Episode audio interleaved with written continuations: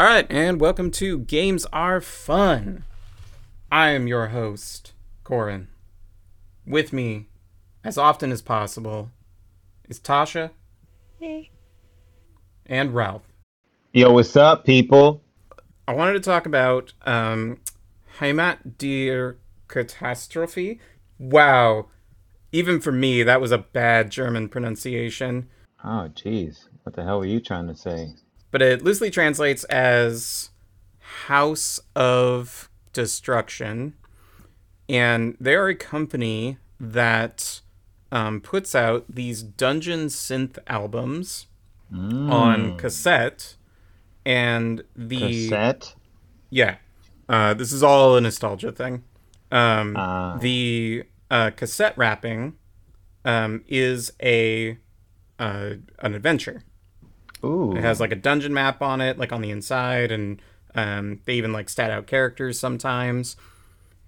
And uh, you can also get these digitally, like they sell FLACs and um, like a PDF of the little booklet. Ah, okay. And yeah, I am a huge fan of Dungeon Synth, and uh, like when I found out about these, I was like, oh, that's really cool. I don't have a cassette player and have zero interest in like starting a cassette collection. Um, but then when I found out they had digital stuff, I was like, oh, I want to, I want to grab some of these. So what I want to do is play for you and our listeners a um, like sampler of some stuff, so you can see what Dungeon Synth is if you've never seen it before.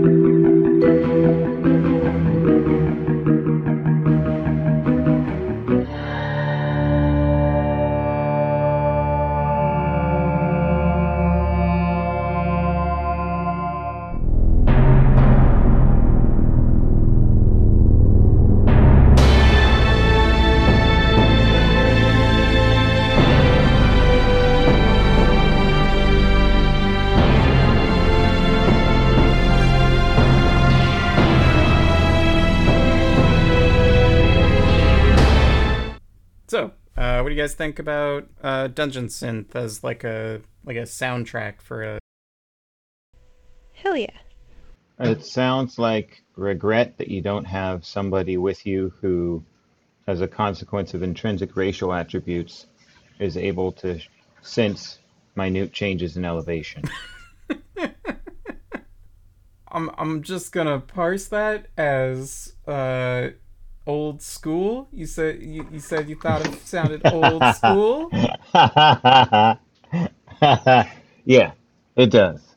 Sounds nostalgic. Appropriate. And I will say, like for for that company in particular, like they definitely are doing like an old school thing. Like they um, publish their music and adventures as an OSR product. OSR, for those who are unfamiliar, is old school Renaissance, and it's Yeah. um, products that are being made today that have more of a, uh old school design philosophy behind them. hmm But theoretically, better math. Theoretically. I believe you did send a, a portion of this, and I had a bit to go over, and I thought it was cool, but I didn't know what to do with it, if that makes sense. Yeah. Um, so I sent you um, the very first one that we heard, but the full track instead of just a snippet. And um, that one is called um, Entering the Dungeon.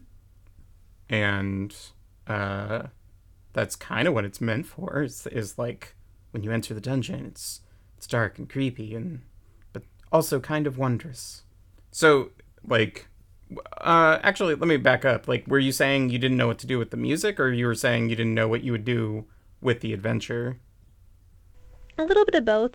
Um, so when you do have that old nostalgic music, they specifically are hearkening though to a little bit of something video game-y, and depending on the adventure you want to run, I'm running at the time. There you go. Uh, that depends on the music I try to pick. I sometimes like having either classical, medieval, sounding tracks or have something that's either just sort sort of adventurous music that makes it sound like either you're in a movie or you're um or then just ambient music to sound like you're in that location. So it does vary, um, but I can see a point where I would want something video gamey. Like I haven't not done that. I have pulled far too much Undertale uh, for my battle music to justify as I wouldn't do that. But as an ambient sound, I'm not sure.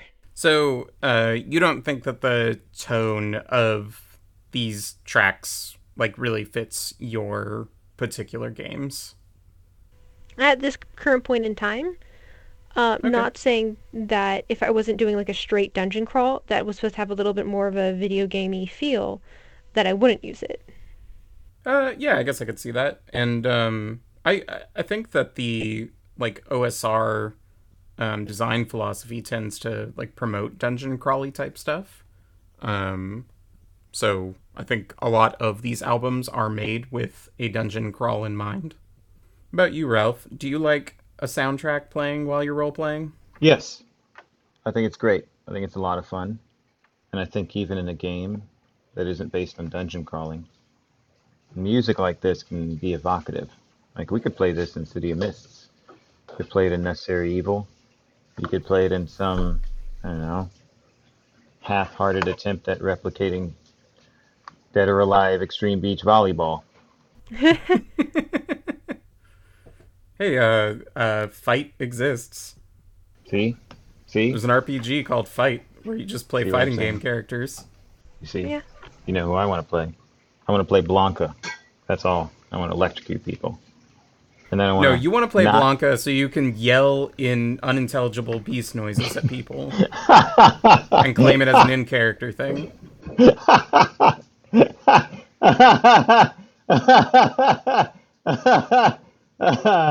So, In case here's you all weren't able to tell, Corin knows me quite well. well, we did that, and it's funny because Tasha was in that game.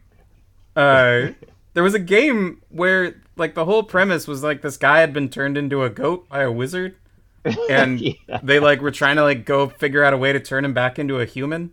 So they like followed him out and and found the guy, and the guy like immediately started turning them into animals. And Ralph's character got turned into a mandrill, and because he still had hands, he grabbed the wand and ran it back to town and was like trying to get the goat to use it to like turn them back into people.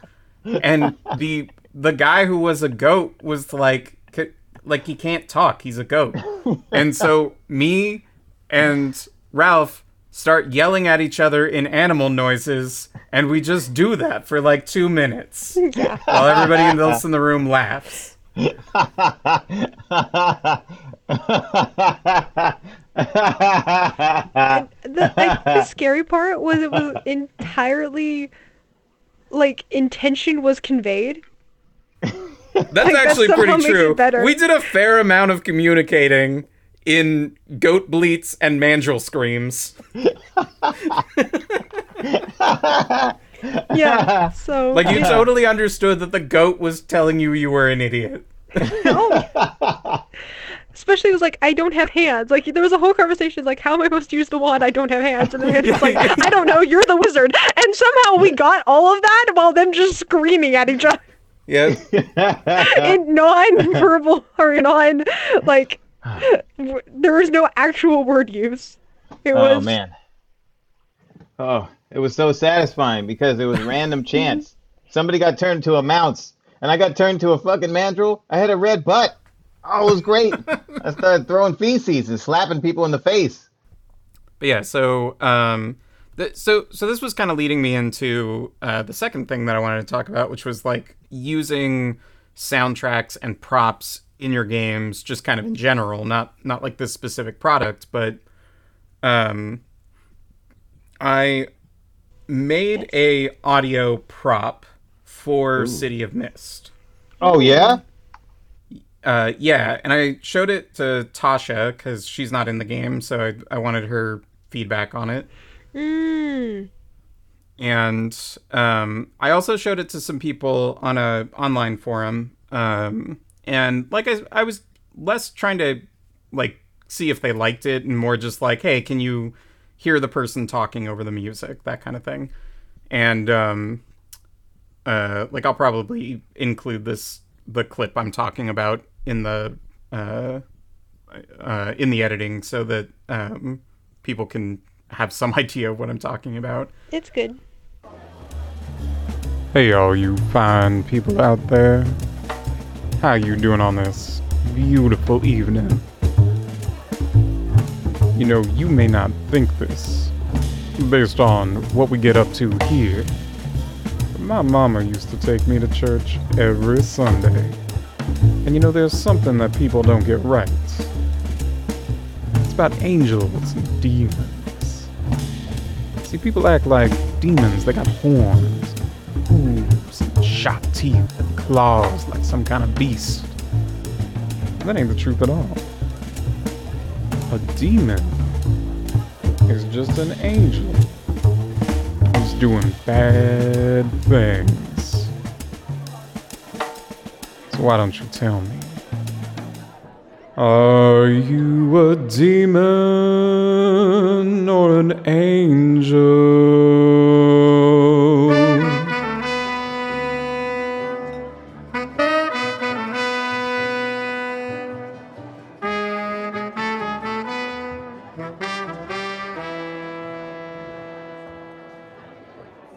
But um so like the the thing is like I I created that because like there's a whole tone to City of Mist and uh, like uh, there are these intro monologues that you do at the beginning of each storyline, and the last one I just read it because um, it's just a person talking. But this one was like I wanted to like kind of present it as like a lounge singer like doing an intro to his like act that that Ooh, doubles as the lead in for the adventure. that's cool. I And- like that.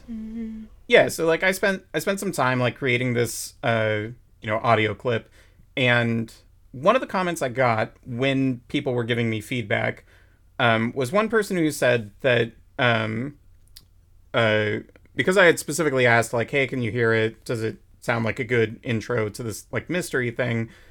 Uh, he said yeah i can hear it just fine but i don't really like stuff like this.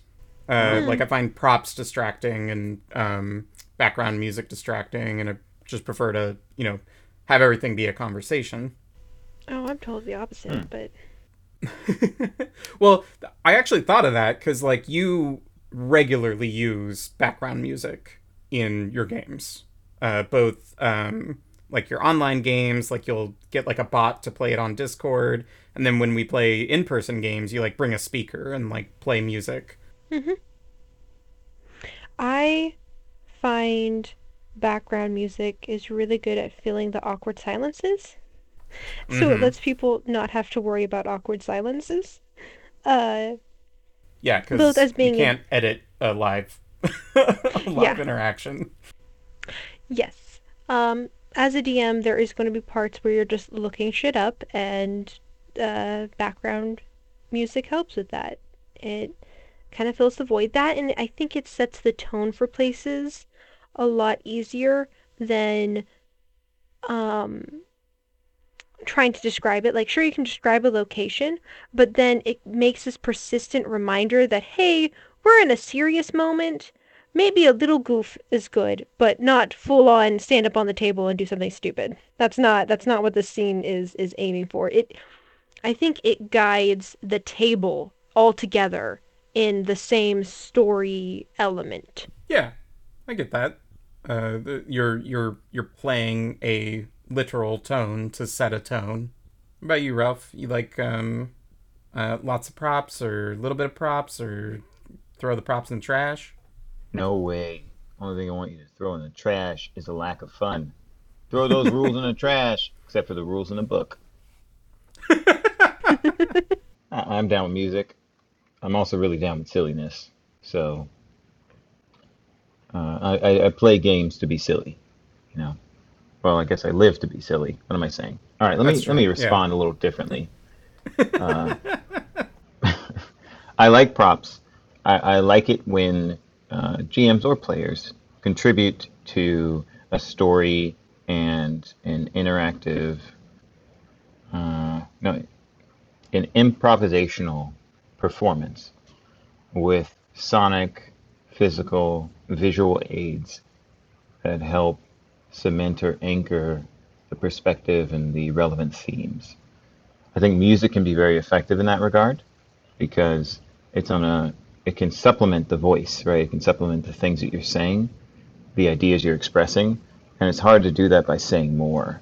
So it can provide a little accent to it that you w- would otherwise be lost if you talk too much. And in the same way, if someone has a really cool prop, like a, a fake gun in a Star Wars game, like a blaster, like Han Solo's blaster, right? Or a cowl. I'm a big fan of STs or GMs wearing masks because I think that can lend a lot of uh, intensity to the NPCs that they're playing. Cool.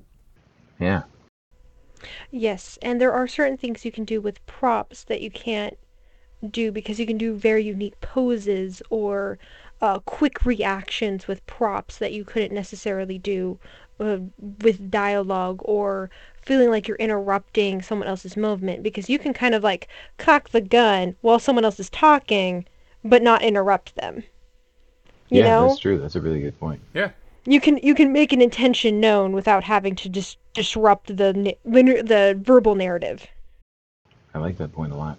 Yeah, I I think overall like I don't tend to like make or um use physical props in my GMing um but the times that I've interacted with them like as a player I've always found them helpful. Like I've always thought that they added to the experience.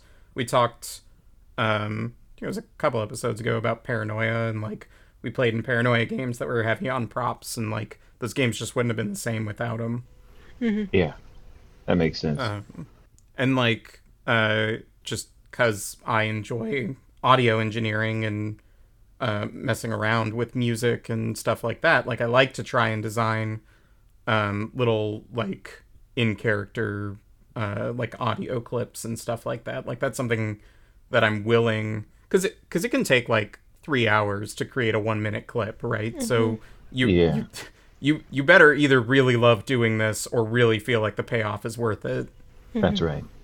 so uh, if I didn't if I didn't already have like an interest in audio stuff, I probably wouldn't be doing stuff like that.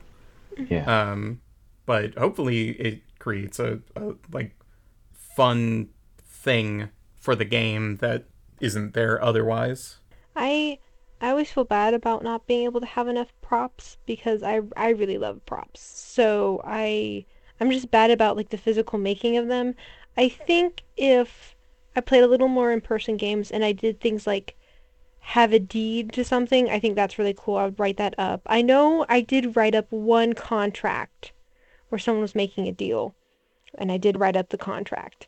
Um, granted, I used most of it from a template. Someone had a template online. I was like, thank you um, and then filled in what I needed.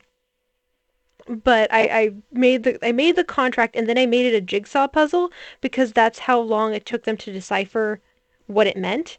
So I could have an Mm. in an in-game measurement about how long it takes them to do it um, as a physical puzzle. They happen to like jigsaw puzzles, so that's why I picked a jigsaw puzzle. But But like rather than like just giving them the document and whatever like line of text is relevant to like the mystery they're trying to solve instead of like forcing the players to figure that out themselves uh, you give them something they can do that doesn't require them to like know the laws of this fictional land Right. And in that particular scenario, I had part of the party split up. So it gave those particular members something to physically do while I was talking to the other half of the party. So they weren't just sitting there bored. if that also makes It's a sense. good idea. Yeah. Um, it's nice to give people something to do. it um and like I said because I already knew my players and I knew they like jigsaw puzzles. This was not like a oh god we have to do a jigsaw puzzle. It's like oh sweet a jigsaw puzzle. I'll just do this and listen to you guys talk. That's cool. Uh, I think that's that's the other caveat with props, especially puzzles, is making sure you're giving the puzzles, especially if you're do like I said, splitting up the party that way and you're leaving them there to do it, that it's something they actively enjoy doing. Um, because I can see I have seen props go sideways when it's some sort of tedious measure that is not enjoyable, not fun for the player. Mm. In a very long fourth edition campaign, which was excellent, as I've mentioned before. One of the ways that the GM supplemented the challenge or the, the difficulty uh, involved in skill challenges is he provided us with actual riddles and puzzles. Mm. So that was kind of one of his um, personal interests, and he was very good at finding examples of interesting enigmas and, and puzzles that we could solve collectively. And so it contributed a lot of variety to the game. So, like, an example would be hey, we're now getting a, a tower in the Shadowfell. And there are a number of things we got to deal with in order to get past it, right? There will be like a skill challenge that will then be narrated in the form of a montage. Once we're able to get through that, then there'll be some battles that we have to go through. And then if we're able to get through the challenges in the right order, we end up at one of like three different puzzles. So the puzzles will vary in difficulty and will suit our own skills differently depending upon how we do in the, the preceding challenges. And then, of course, in and out of character, we're solving this puzzle. And it added a lot to the campaign and to every session where something like that happened. It was really fun. Yeah, I think I am a strong person who loves puzzles in games, especially RPGs. I think puzzle rooms are awesome. You just need to do them right because they can also hmm. go so wrong. Yeah, that's a good point. I think it's always hard because, um, you know, RPGs that don't progress, uh, like, are gonna feel bad, and mm-hmm. so if the players are stuck on a puzzle, mm-hmm. it, it halts progress, and that's something you have to figure out a way around. Um, and that's why I thought it was interesting that like figuring out what was relevant about the document is more about like solving a physical puzzle that y- you've you know made a specific level of difficulty um and like if they really like if for some reason they were like very bad at puzzles right like you said you knew your group was good at puzzles but if they were terrible at jigsaws you could choose to just be like hey we're we're gonna move on hmm. And and you can just turn that back into the role instead of having it be the puzzle because the puzzle was just supposed to be an extra layer of fun, not something mm. that was hmm. supposed to stymie the game. That makes sense. So, uh, no like soft segue here, but um, uh, powered by the apocalypse. Uh, is it shit? no, I love it. is it shit? Well, I can give you a good segue. What I was about, I was about to say something, which is that uh, I would imagine that it's challenging for you, Corin, to provide puzzles and certain props in game, considering that you have a very improvisational DM style, mm-hmm. which uh, I have enjoyed thoroughly throughout our friendship and the times that I've been able to play, you know, the numerous games you've ran uh, that I've been able to participate in. So, considering that, uh, now playing City of Mist, right? I think Powered by the Apocalypse again lends itself well or is it an appropriate system considering your own personal inclinations? Uh, I will stop there because I have some personal biases about systems like it. Well, so so the thing speak. is, though, I I know that you have some personal biases about systems like it, and I want you to yeah. talk about them. All right. I was going to give Tasha an opportunity. I didn't want to steamroll. I I haven't played this particular one. I just generally like the systems, um, but I would love to hear more critiques about it because I just love it and want to hug it. Like that's my that's my emotional thing to it. Mm. Is is much like a stuffed animal or a small puppy. I just I love it. Well, gotcha. so real quick before we get into what we like or dislike about it, um, why don't we all talk about our experience with Powered by the Apocalypse? Uh, mm. I'll start. Um, I played so the very first Powered by the Apocalypse game I played was Dungeon World back when it came out, and Dungeon World was pretty integral to um, like Apocalypse World and Powered by the Apocalypse uh, mm-hmm. gaining popularity because it uh, was specifically designed to appeal to the D and D crowd, and uh, kind of be like, "Hey, you're really familiar with this. It's just a different set of rules, but you you'll understand everything else in here." And um, so we played a bunch of that, and then uh, I just in general trawl the internet and uh, get tons of systems and read tons of RPG books that I never end up playing. So I've I've read dozens of Powered by the Apocalypse games because uh, a lot of people really liked Powered by the Apocalypse and started making uh, their indie games in Powered by the Apocalypse. I think. So my experience for Powered by the Apocalypse is, um, I read the, the Monster of the Week cover to cover because someone told me about it, and I was like, oh my god, this sounds amazing. And I looked it up and I just sat down and read it. Then I ran a game in it. Uh, I ran two games in it actually. Um, one was sp- specifically Mystery Skulls because I'm a nerd, and and that's the one where I made the interactive mansion for.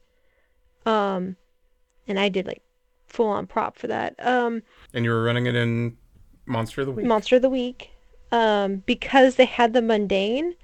Be- Mhm. I don't know of any other real system that gives superpowers for just being normal, which is awesome. like, uh, and I really needed that uh, Mhm. for Mystery Skulls, uh, and So I think it's kind of interesting to point out what that means from like a, a, a detached mechanical concept, which is that in a lot of Powered by the Apocalypse games, there is uh, an attempt for all the players, regardless of what their narrative um, power level is.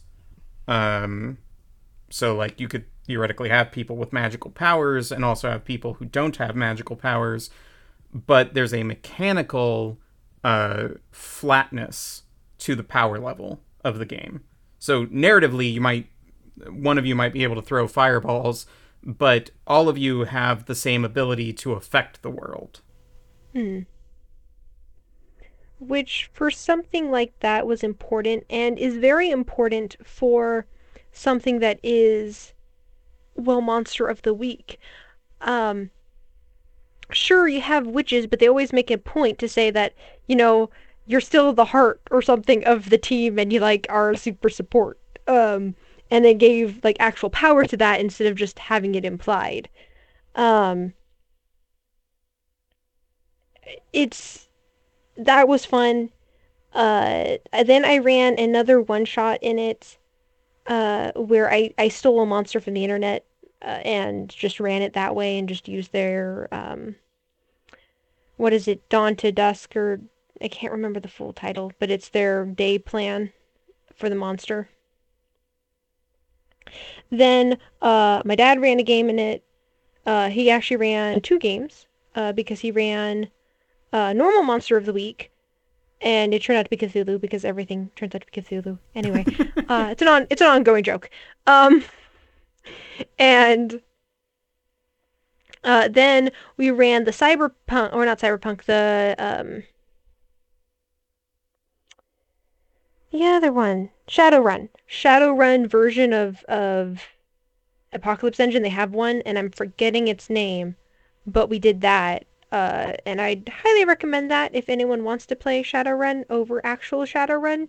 If you, I mean, unless you like big numbers and like sitting out and plotting charts. if you don't like that, then may I recommend Engine uh, Powered by the Apocalypse. It's great. Uh, they uh, that one was also really fun. Then uh, they had a, a really intricate system for how to be a hacker which was cool and they they let you still have that you know and johnny mnemonic entering the internet thing but they did it in a very concise list of powers so it kept it simple. Uh, but but you still got that interaction. It's also one of the most complicated power by the apocalypse games we played and somehow was still significantly easier easier than a lot of other systems. Um and what else? Oh, right. Then there's the Adventure Zone, which also their Amnesty arc was all done in Monster of the Week. So that was beautiful. Uh, then uh, Monster Hearts, which I need to finish that episode. But Monster Hearts from Critical Role was also done by uh, Powered by the Apocalypse. And that has so far been an amazingly fun time just watching people play off each other and not even roll dice. I don't, I think they rolled dice once so far and we're halfway through the episode. It, so. Yep. Don't need to roll dice to have a conversation. Nope. Um, so Ralph, uh, like what powered by the apocalypse games have you played? I have played Apocalypse World, and I have vicariously played various other campaigns and and games based on PBTA. So a, a number of like podcasts, actual play podcasts. Yes, indeed. And then, Okay. like you, I have indulged my curiosity through reading. Most of the gaming I have done has not used Powered by the Apocalypse, partially due to my own biases about the mechanics. Sure. And So instead of biases, I might say preferences. Okay. So, So so what are your primary criticisms of powered by the apocalypse games? well, I'll first preface it by saying that in all games, every single game that exists, I think there should be a way for player characters to be explicitly powerful and capable of consistently succeeding without limitations in a particular area.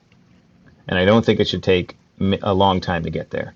It's okay if that's not the case for everything you do, but I, I think that that's a, an aspect of game design that I think should be present because we play games as a kind of fantasy, and I think one important fantasy element is that somebody is good at something, and by that I mean intrinsically good. They mm-hmm. don't have a, a random they stub their toe and they fall on their face. I don't find that interesting as a story. I find it the challenge is the things that they're not so good at that they struggle with. But the things I, I think it's really important for me as an element of any entertaining story for there to be some aspects of a person's suite of skills that are somewhat above reproach or or incontestable. I find it very interesting that way because what I find most interesting is how people were able to deal with the challenges that engage their lesser aptitudes. So, moving into my biases against Power by the Apocalypse, with uh, 2d6 as a probability distribution, it has a nice measure of central tendency, meaning, hey, 6, 7, 8, right? It's pretty good, right around the center. Yep. So you can be You pre- reasonably certain you're going to get a 7. You're likely to pull those numbers. However, the problem with Power by the Apocalypse is it, you if you get a 7 through a 9, you succeed with some consequence. I hate the fact that the most common result is success with consequence because I I think that in order to get above that and get to a 10 through a 12, you need to have many different tags to accomplish it. And when you're a starting character, it's very hard to make yourself a specialist in one area without being incapable in the other areas. And because of that, I think that it is inferior to some systems like Fate, where if you provide people enough points in Fate, you can still have an absence of people being good at everything, yet you have the presence of somebody being able to be exceptional in one particular area. So, uh, I think I would counter that. Uh, I don't know that I agree that uh, being a specialist at character creation is uh, like a right, right? Like is a is a is a thing that a player should be able to s- expect. Um, I, I- think that's very determined by what game is being run, right? Like le- less the system and more the, the setting and and tone of the game. Well, I think um, maybe I articulated this poorly, but I'm not talking about player rights. I'm talking about what I find entertaining in a story. Sure. So, as a consequence of us playing characters in the story, necessarily players would need to make characters that do that. So, it isn't so much players need to be able to exercise their own power fantasies. It is that I find stories boring when everyone is pretty good at uh, maybe a few things, not so good at a lot, but no one is really good at one thing. I don't find that very interesting Okay. because there's so much fiction out there, and I, I yeah, it's like it's not entertaining to me where people are failing a lot, and the odds are there's going to be somebody who, because of how they're built, they're not going to be very good at things, and so the dice don't support that. I'm generally in favor of relatively forgiving mechanics. And although 2d6, that measure of central tendency, is nice to dis- decrease the likelihood that somebody's going to get a critical one, right, the equivalent of a critical one, Yeah. it doesn't increase the likelihood that someone's going to get a, a natural 20. And that's the problem. It's like, I I think it should be weighted more towards the end of people succeeding without a problem in some areas. I disagree with you on on sort of two points then. So so one is the idea that success with complications is not a success. Right? Um But that's not what I said. No, no, no. I, I know that is not how you phrased it. What what I'm saying is that, uh, I- and you can feel free to correct me, obviously, um, but I feel that you're saying that people should have a tendency to succeed without issue, and I think that that isn't fair. Well, that's not what I'm saying. I, Okay, I'll try okay. and phrase it a little differently. I'm Okay. not saying that people should generally have, uh, that should generally likely succeed without issue. I Mm-hmm. don't think it's entertaining for a story like if Superman's just going around solving all the problems there are no consequences. Yeah. What I find as a generally interesting theme is when each character has something that they're really good at, or there are the presence of characters who are really good at something and they're just succeeding a lot. And what's very compelling to me is when they're exposed to challenges that don't deal with that particular aptitude. It isn't that, hey, every character should be good at everything. It should be that there is a mechanical way to support the theme of characters are having trouble because they're outside of their element. Does that make more sense?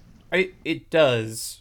Um I think my like what I'm what I'm saying is is that I don't think that um Powered by the Apocalypse fails at that because you do have characters who are good at something.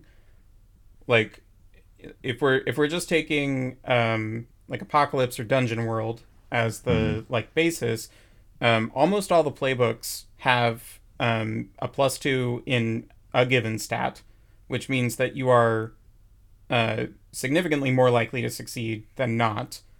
And while you might succeed with complications, um, succeeding with complications still means success, and the complications aren't generally detrimental to your character. It's not. It's not you're smashing your toe every time you take a swing with a sword.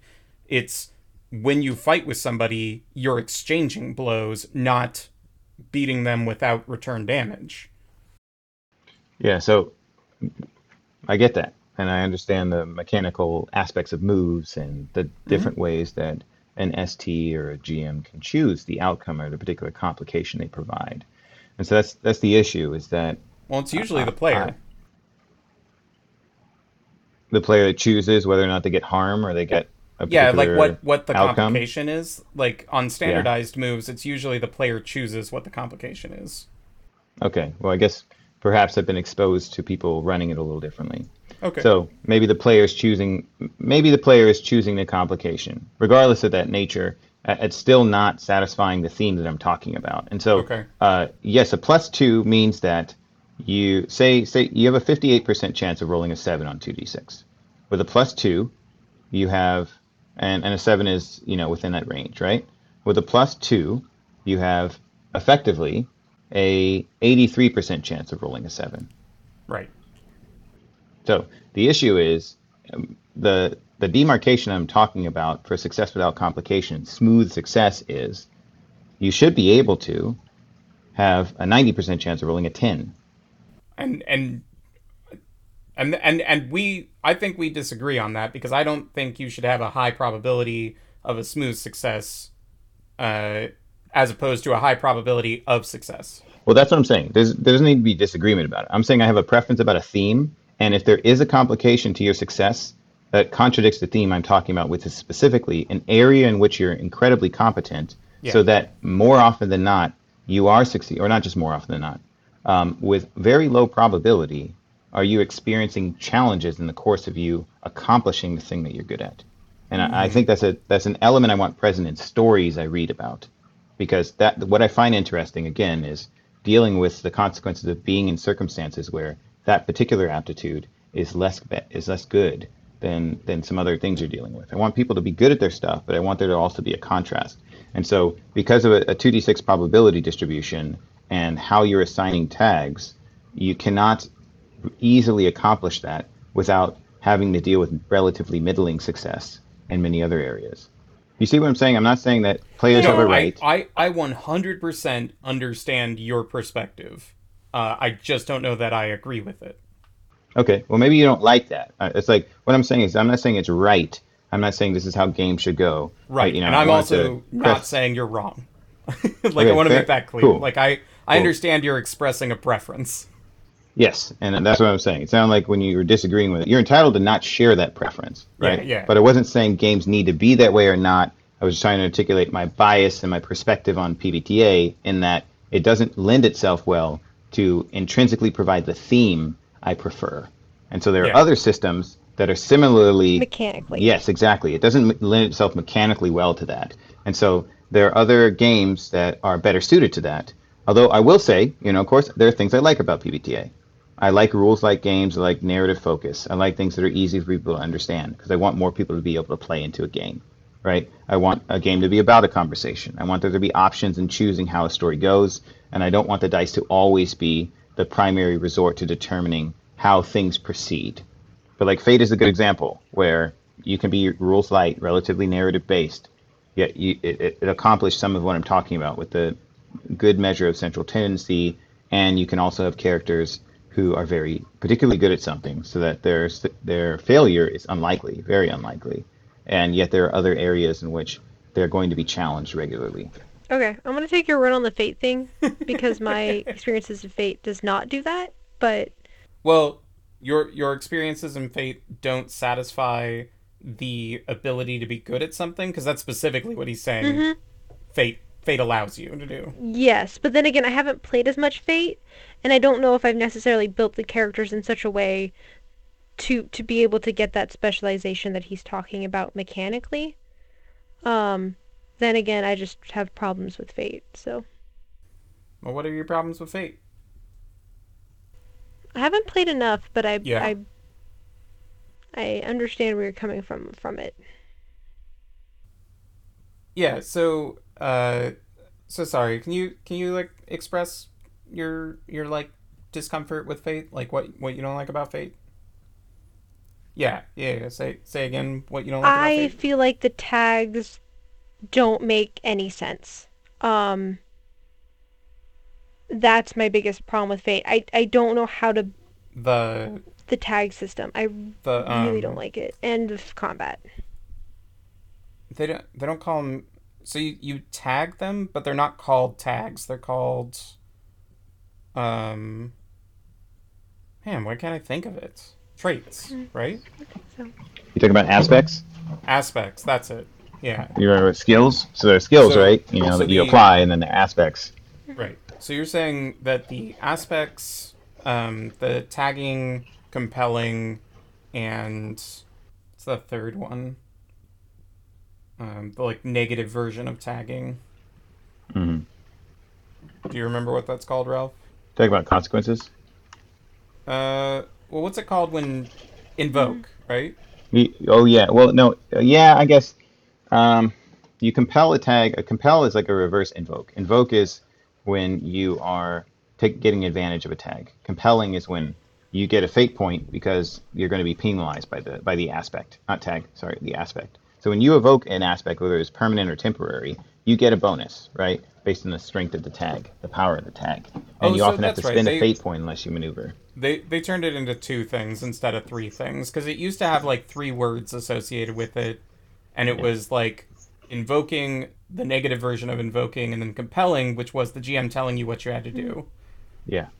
Um, so, so or they offer you a fate point in exchange for telling you what you have to do. Right, I don't mind that mechanic. So so Tasha, you you found the aspect system to be confusing, or you just don't like it. a it. little column A, little column B. Um, like because I've had pre-built characters, which I've had an easier time m- using. But even then, I every time I try to be like, well, I'm good at this thing, and they're like, no, not really, and I'm like, okay, then what am I good at? I don't under what what do these mean? So so you would attempt to invoke aspects and the GM would tell you that it's not an appropriate time to invoke that aspect. Yes.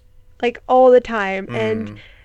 every time I've played Fate, Hmm. there there isn't like a consistent like this tag means this thing, and that's that's the issues I come uh, run into with. Now, if there was like a list of things that you could just this this essentially picking it like traits, um, hey, I'm an acrobat, which means when I do this series of events, I will I will always have an advantage on that. That something like that to me is is necessary to stop these like back and forth with me and the DM because I don't understand what they thought when they wrote the character or they're not understanding what I thought when I wrote the character. Yeah. Um can I quick ask like how many different GMs you've had for Fate? Two, maybe three. I'm, I think Hmm. oh, I think I played a Fate game. I'm that- I'm forgetting, and then I remember two other ones. Well, the reason I asked was because like that seems really inconsistent with my understanding of like how Fate is intended to be run. Um because there's a lot of like stuff in Fate about the fact that uh like the the the aspects are supposed to make sense if you think they make sense. Right? So like you you saying I'm going to spend a fate point to invoke this thing, like it should be a pretty rare occasion from my perspective uh that the GM is like, "Oh, I don't think that's appropriate to this." Uh, again, I haven't played too many, and I've played most of them like either one I played tried to play as a a campaign, but it didn't really last very long, and the other I played at a convention. So the two that I remember, Hmm. I feel I feel like I've played Fate at least more than that, and I just can't remember that third time, and I just now it could be that third time was just a, a general, eh, that was an okay game, and I just wrote it off. Um, uh, it wasn't great, wasn't bad, and the other two were bad, and so they stuck. Um, Yeah. You know, the thing about fate is when you're describing the aspects in a character sheet, you should be listing some general context in which it'll apply to make it easier for the invocation of aspects in the future.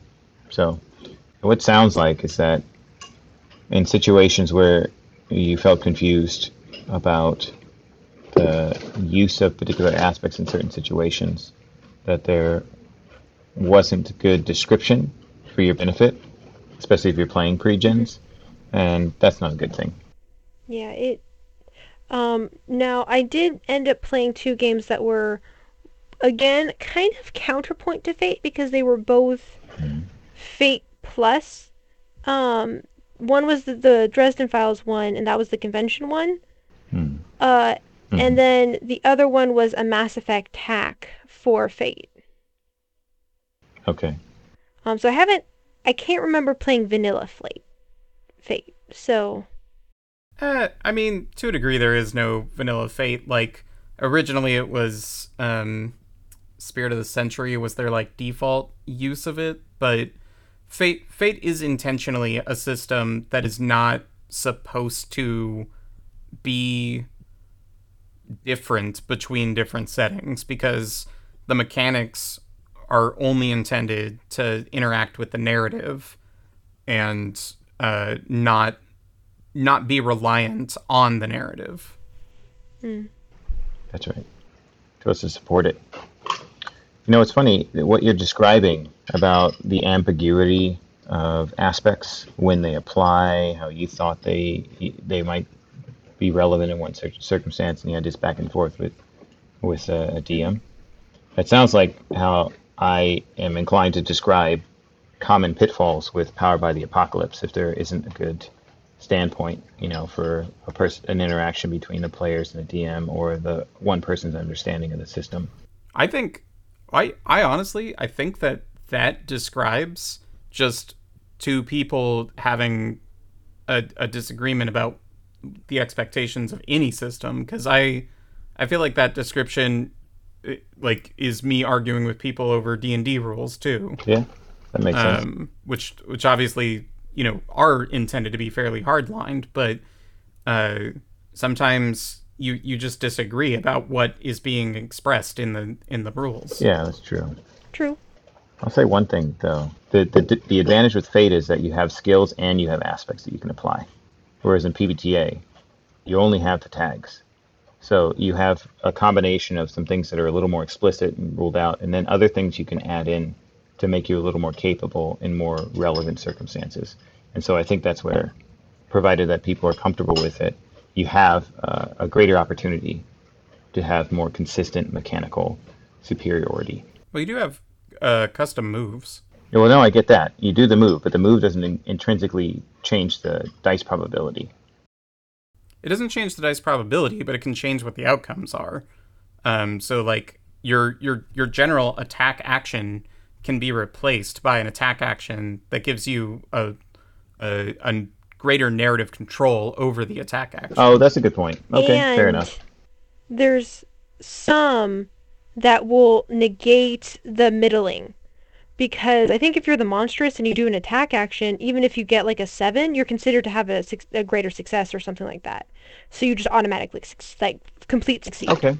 Yeah, there there's occasionally uh, stuff that like says that um, like if you get a seven through nine, you never take return damage or something like that. Like there's different different systems have created uh, different types of custom moves. Some that just say like uh, you know if we're doing seven through nine, here's this alternate set of possible consequences. Um, others that you know just say, hey, why don't we go up into the next bracket uh, because that's just kind of what's happening um, and even others that uh, like actually make that seven through nine worse because they're trying to make your your action more dangerous. I see this sometimes when people are trying to do like dangerous spell casting uh, playbooks and things like that. So it's like, uh, you know, you need a ten plus for this spell to do anything close to what you want. Uh, versus uh, you know normal things in the system, it's like ten plus is like an outstanding success. Okay. That's a fair point. I accept that. But I think I think overall, uh, I kind of want to like encapsulate this conversation because we're getting to the end of our time. Um, with with the thing that like you the the fact that you you know you you presented this as this is my preference, right? This is why I tend to gravitate towards Fate and away from PBTAs because these aspects uh, like fit my playstyle or the way that I expect a game to work or the uh, the type of fiction that I'm trying to engage with. And it like we're we're offering counter arguments to those things and things like that, but it but your opinion is your opinion and it's not a statement of this game is bad or this game is good.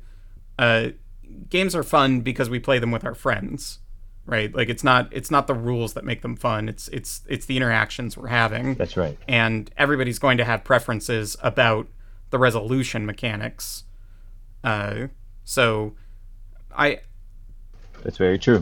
I just wanted to like sort of cap that off with this like statement of like you know everyone can have fun in whichever game it is right like there's there's very few games that are so you know dense or unintuitive that like no one can enjoy them Yeah. Oh, absolutely. And I think that's why there are so many different games is not only do mechanics invoke different emotions, but different mechanical preferences will incite you know different groups or have different um you know pre- like just straight up preferences. Um I gravitated away from Fate towards Monster of the Week just because you know partially my experiences with it. yeah So and and and you know, I have a very and I, I go in knowing that, hey, I don't like fate for a very specific reason. This is why um I have a bias. Like I, I know I'm biased against it, so I try to approach it that way in the same way that I feel no I'm biased towards Monster of the Week just because I also love the genre, let alone Monst uh Powered by the Apocalypse and I just think um I think honestly I'm not as huge of a fan of Dungeon World. I would rather just play D&D. Um but that's because I'm looking for those mechanics with my fantasy. So not saying that Monster of the Week is is all untouchable and perfect, but Yeah. Even if you have a problem or a challenge with a particular system, you can always circumvent that by coming up with some custom rules. And that just reminds us that the whole point of gaming is to choose what makes sense for everyone who's gaming together so that you can all have fun.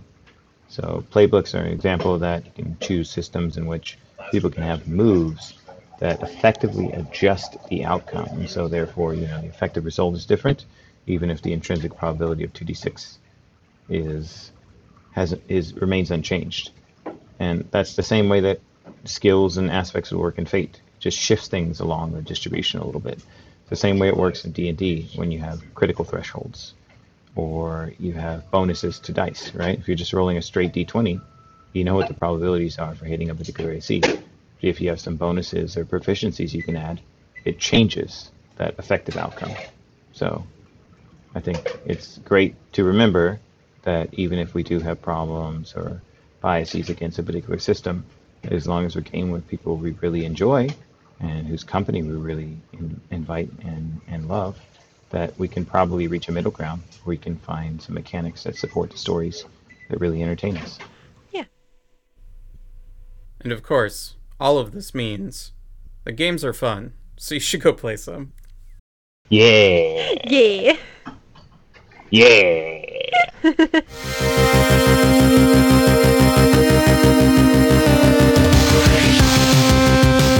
Wait, do mandrills? Mandrills don't have red butts. That's just Yes, baboons, they do. right? Male Oh, okay. mandrills have red butts. Mandrills are particularly Okay. vibrant in color. Well, I knew they were vibrant in color, but I thought it was all on their face. Oh no, they got the red. red they have the like bright blue noses and stuff. That's that's true. Mandrill butt. Look up mandrill butt. I'm not gonna look up mandrill butt. I'm I'm gonna I'm gonna I'm gonna be okay not seeing it. Um, red right there. now you're, now you're gonna send me a mandrill butt in Discord or it's a blue. something. Oh, hold on a minute. Let's see something real quick. Baboon, red butt. Oh, We got limited bum. time. Oh, you know what? Yeah, I see. I see baboon butts are a little brighter red. Mandrills, I guess, are more blue and red together. Multicolored butts. All this is getting cut out. You know that, right? Why? Not the stuff about Oh, the story. man. The story's staying in. I'm just saying you All searching right. for mandrill butts. That's getting cut out. Okay, fine. Yeah. Okay. So the mandrill butt, it's uh blue and red on the on in an outline. So Okay. Oh, okay. iridescent blue. All right. Yeah. So very bright. Um,